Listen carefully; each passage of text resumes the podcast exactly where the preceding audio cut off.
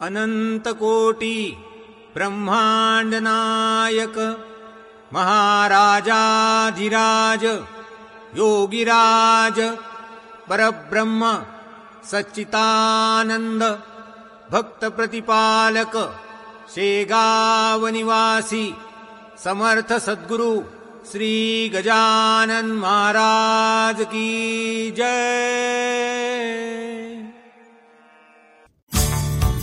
Podcaster लोकांनी लोकांसाठी केलेले पॉडकास्ट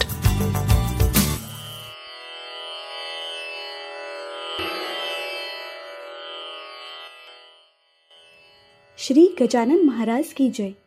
श्री गजानन अनुभव ह्या पॉडकास्टचा हा अठ्ठ्याहत्तरावा भाग.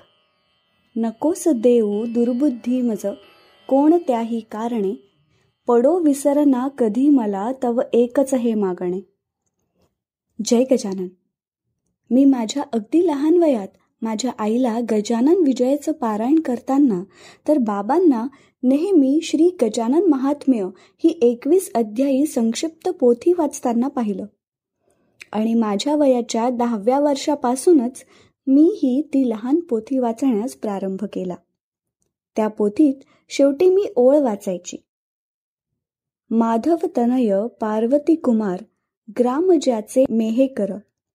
मुक्काम हल्ली नागपूर कळस अध्याय संपविला. ती ओळ वाचून माझ्या बाल सुलभ मनात यायचं. आपणही काहीतरी कविता गजानन महाराजांवर करावी. मग मी महाराजांनाच म्हणायची माझ्याकडून एखादी कविता करून घ्या. पुढे ती गोष्ट सुप्त मनात राहून गेली. बालपण संपलं. शिक्षण पूर्ण होऊन लग्न झालं. लग्नानंतर मुंबईला स्थायिक झाले. महाविद्यालयात संगीत शिकवण्याची संधीही मिळाली. मुलगी झाली. दुसरे वेळची चाहूल लागली आणि एक दिवस कॉलेजमधील चार पाच तास शिकविण्याचं कार्य पूर्ण करून मुलुंड ते मलाड असा दोन तासांचा जाणे येणे दुहेरी प्रवास पूर्ण करून घरी परतले. शारीरिक अवस्थेमुळे आलेला प्रचंड थकवा आणि नॉशिया अशा अवस्थेत थोडी विसावले आणि त्या दिवशी काय झाले माहीत नाही. नजरेसमोर सतत महाराज आणि डोक्यात काव्य असं काहीसं होऊन डोक्यातील काव्य सरळ कागदावर प्रकटलं. महाराजांनी माझ्याकडून त्या काही वेळातच चक्क सहा कडव्यांची कविता करून घेतली. आजच्या माझ्या अनुभवाला शीर्षक म्हणून माझ्याच कवितेतील दोन ओळी मी निवडल्या आहेत. नकोस देऊ दुर्बुद्धी मज कोणत्याही कारणे. पडो विसरना कधी मला तव एकच हे मागणे. आता मी गजानन विजय ग्रंथाचं जेव्हाही पारायण करते तेव्हा माझ्या कवितेतून त्यांना आळवते. तेव्हाच माझं पारायण पूर्ण होतं. श्री गजानन महाराजांची भक्ती याविषयी थोडीफार जाण आल्यावर मी मला एक सवय लावून घेतली. आणि मला कल्पना आहे की अनेक महाराजांचे भक्त असं करतात की आपण करीत असलेलं प्रत्येक कार्य गजानन महाराजांच्या साक्षीनं करायचं त्यांना सांगून करायचं. त्याचा परिणाम असा होतो की एकतर काही विपरीत करायला आपलं मन धजत नाही आणि दुसरं महत्वाचं म्हणजे गजानन महाराज आपल्या पाठीशी आहे. असा भक्कम मानसिक आधार असल्यामुळे आपल्याला एखाद्या प्रसंगाला तोंड देण्याचं धैर्य प्राप्त होतं. आणि यदा कदाचित एखादा बाका प्रसंग उद्भवलाच तर महाराज अंतिमतः त्यातून भक्तांचं भल्लच करतात. मला आठवतं दोन हजार तेराचा शेवट असावा. मी ज्या ठिकाणी संगीत विभागात नोकरीला होते तेथे मला संगीत विभाग प्रमुख म्हणून कार्य करण्याची संधी चालून आली. हा कार्यकाळ तीन वर्षांचा होता. मी महाराजांचा आशीर्वाद घेऊन जबाबदारी स्वीकारली आणि प्रामाणिकपणे ठरवलं की विद्यार्थ्यांच्या आणि संगीत विभागाच्या हितासाठी काही निर्णय घ्यायचे. त्यानुसार कुणी वेळेवर येत नसेल तर त्यानं वेळेत यायलाच हवं. कॉलेजात न शिकवता घरी संगीत शिकायला या असा आग्रह कुणी करीत असेल तर त्याला प्रतिबंध घालायला हवा. वेळेपूर्वी कुणी घरी निघून जात असेल तर त्याला रोखायला हवे. विद्यार्थ्यांच्या अडचणी समजून घ्यायलाच हव्यात. अशा गोष्टींसाठी मी निग्रहानं आग्रह धरणं सुरू केलं. अर्थात गजानन महाराजांच्या साक्षीनेच. मात्र हे सगळं होत असताना माझ्या नकळत एकीकडे ज्या काही लोकांच्या वागण्यावर निर्बंध आलेत ते विनाकारण दुखवल्या गेलेत. किंबहुना ही आपली विरोधक आहे असा समज त्यांनी अकारण करून घेतला आणि त्यांच्या मनात माझा विरोध धुमसू लागला. अर्थात मी त्याबाबत अनभिज्ञ होते. अशात उन्हाळ्याच्या सुट्ट्या आल्या. मला माझी काही कामं होती त्यामुळे मी वरिष्ठांकडे रीतसर परवानगी मागून माझ्या सवयीप्रमाणे महाराजांच्या फोटोसमोर उभी झाले. महाराज मी सुट्टीवर जाते आहे असं सांगितलं आणि गावाला गेले. सुट्टी सुरू झाली संपली नवीन सत्र सुरू झाले. बऱ्याच चुकीच्या गोष्टींना चाप लावल्यामुळे विरोधकांची फळी खवळली होतीच. त्याचाच भाग म्हणून प्रशासनाकडे माझ्याविरुद्ध एक पत्र सोपवण्यात आलं. आम्ही विविध ठिकाणाहून आलेले विद्यार्थी अशी पत्राची सुरुवात करून माझ्यावर त्यातून अनेक आरोप केले गेले. जेणेकरून कुठल्या ना कुठल्या आरोपात अडकून माझ्यावर कार्यवाही व्हावी. पत्राचं ऐकून मला धक्का बसला. कारण माझ्या सत्सद विवेक बुद्धीनुसार योग्य तेच मी केलं होतं. स्वाभाविकपणेच मी महाराजांसमोर उभी झाले. म्हटलं महाराज तुम्ही जाणता की मी प्रामाणिकपणे कार्य करते आहे. गजानन विजयात संत दासगणूंच्या ओळी आहेत. दुबळा आपला दावी जोर.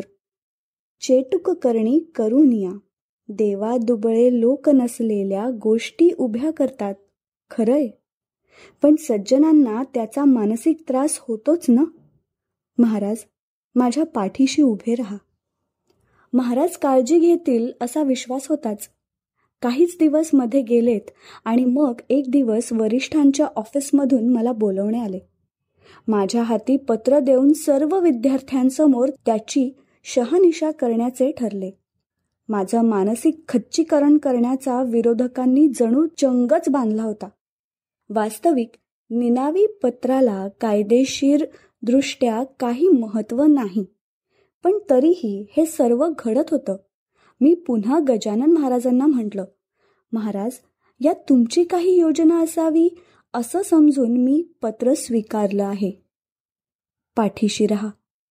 पत्राची शहानिशा करण्याचा दिवस अखेर उजाडला. घरून बाहेर निघताना महाराजांना अतिशय आर्ततेने हाक मारून प्रार्थना केली. श्री गजानन विजय ग्रंथातील आठव्या अध्यायातील खंडू पाटलाचा प्रसंग आठवला आणि महाराजांना प्रश्न केला. समर्था माझ्या इज्जतीला तुझं विण कोण रक्षील? फक्त गळा माझ्या येथेची चिरा हे वाक्य उच्चारले नाही एवढंच. बाकी भावना तेवढ्याच तीव्र होत्या. नामस्मरण करीत मी निघाले. त्या दिवशी मीटिंगला जवळपास दीडशे ते पावणे दोनशे विद्यार्थी उपस्थित होते. आज आयुष्यात मी खंबीरपणे उभी राहणार की सर्वच कोलमडून पडणार? अशा एका प्रसंगाला मला तोंड द्यायचं होतं. आधार होता फक्त महाराजांचा.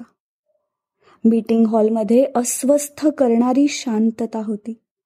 मीटिंगला सुरुवात झाली.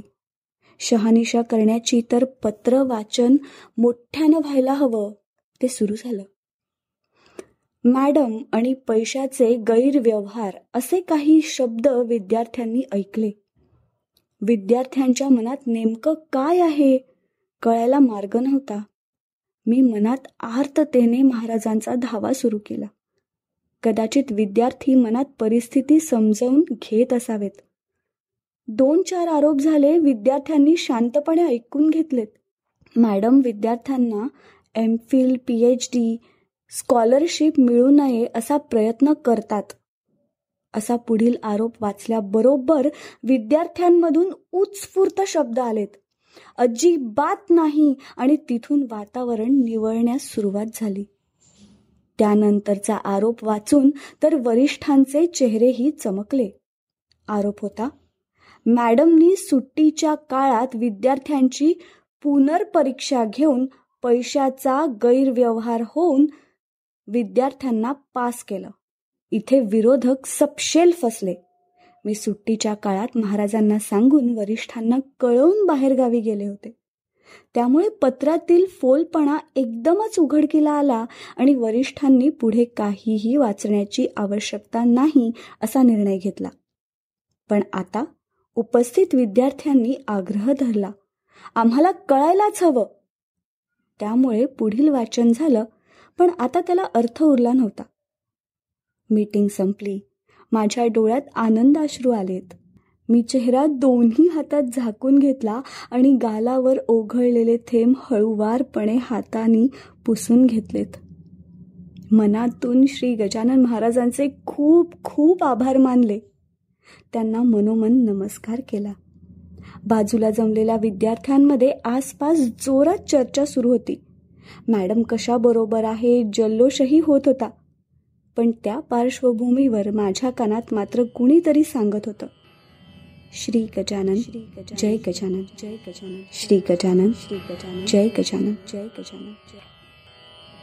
आत्ता आपण ऐकलात हा अनुभव आहे डॉक्टर अनया थत्ते दीपाली साठे दादर मुंबई यांचा. जयंत वेलणकर यांनी शब्दांकित केलेले पौर्णिमा देशपांडे हिच्या आवाजात आणि नचिकेत शिरे प्रस्तुत श्री गजानन अनुभव ह्या पॉडकास्टचा हा भाग. हा पॉडकास्ट तुम्हाला कसा वाटला हे आम्हाला नक्की कळवा. तुमच्याकडे असे काही अनुभव असतील तेही आमच्यापर्यंत पोचवायला विसरू नका.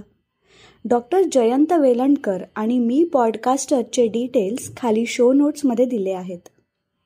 दर गुरुवारी नवीन अनुभव ऐकण्यासाठी मी पॉडकास्टर चॅनलला नक्की सबस्क्राईब करा आणि इतरांना पण शेअर करा. तुम्हाला जर घरी समर्थ सद्गुरू श्री गजानन महाराजांची उपासना करायची असेल तर त्यासाठी डॉक्टर जयंत वेलणकर यांनी रेकॉर्ड केलेल्या साधनेचा आपण लाभ घेऊ शकता. त्याची लिंक खाली दिलेली आहे. मी पॉडकास्टरचे इतरही पॉडकास्ट नक्की ऐका. पुन्हा भेटूया पुढच्या गुरुवारी. एका नवीन अनुभवासोबत. तोपर्यंत श्री गजानन जय गजानन. श्री गजानन जय गजानन.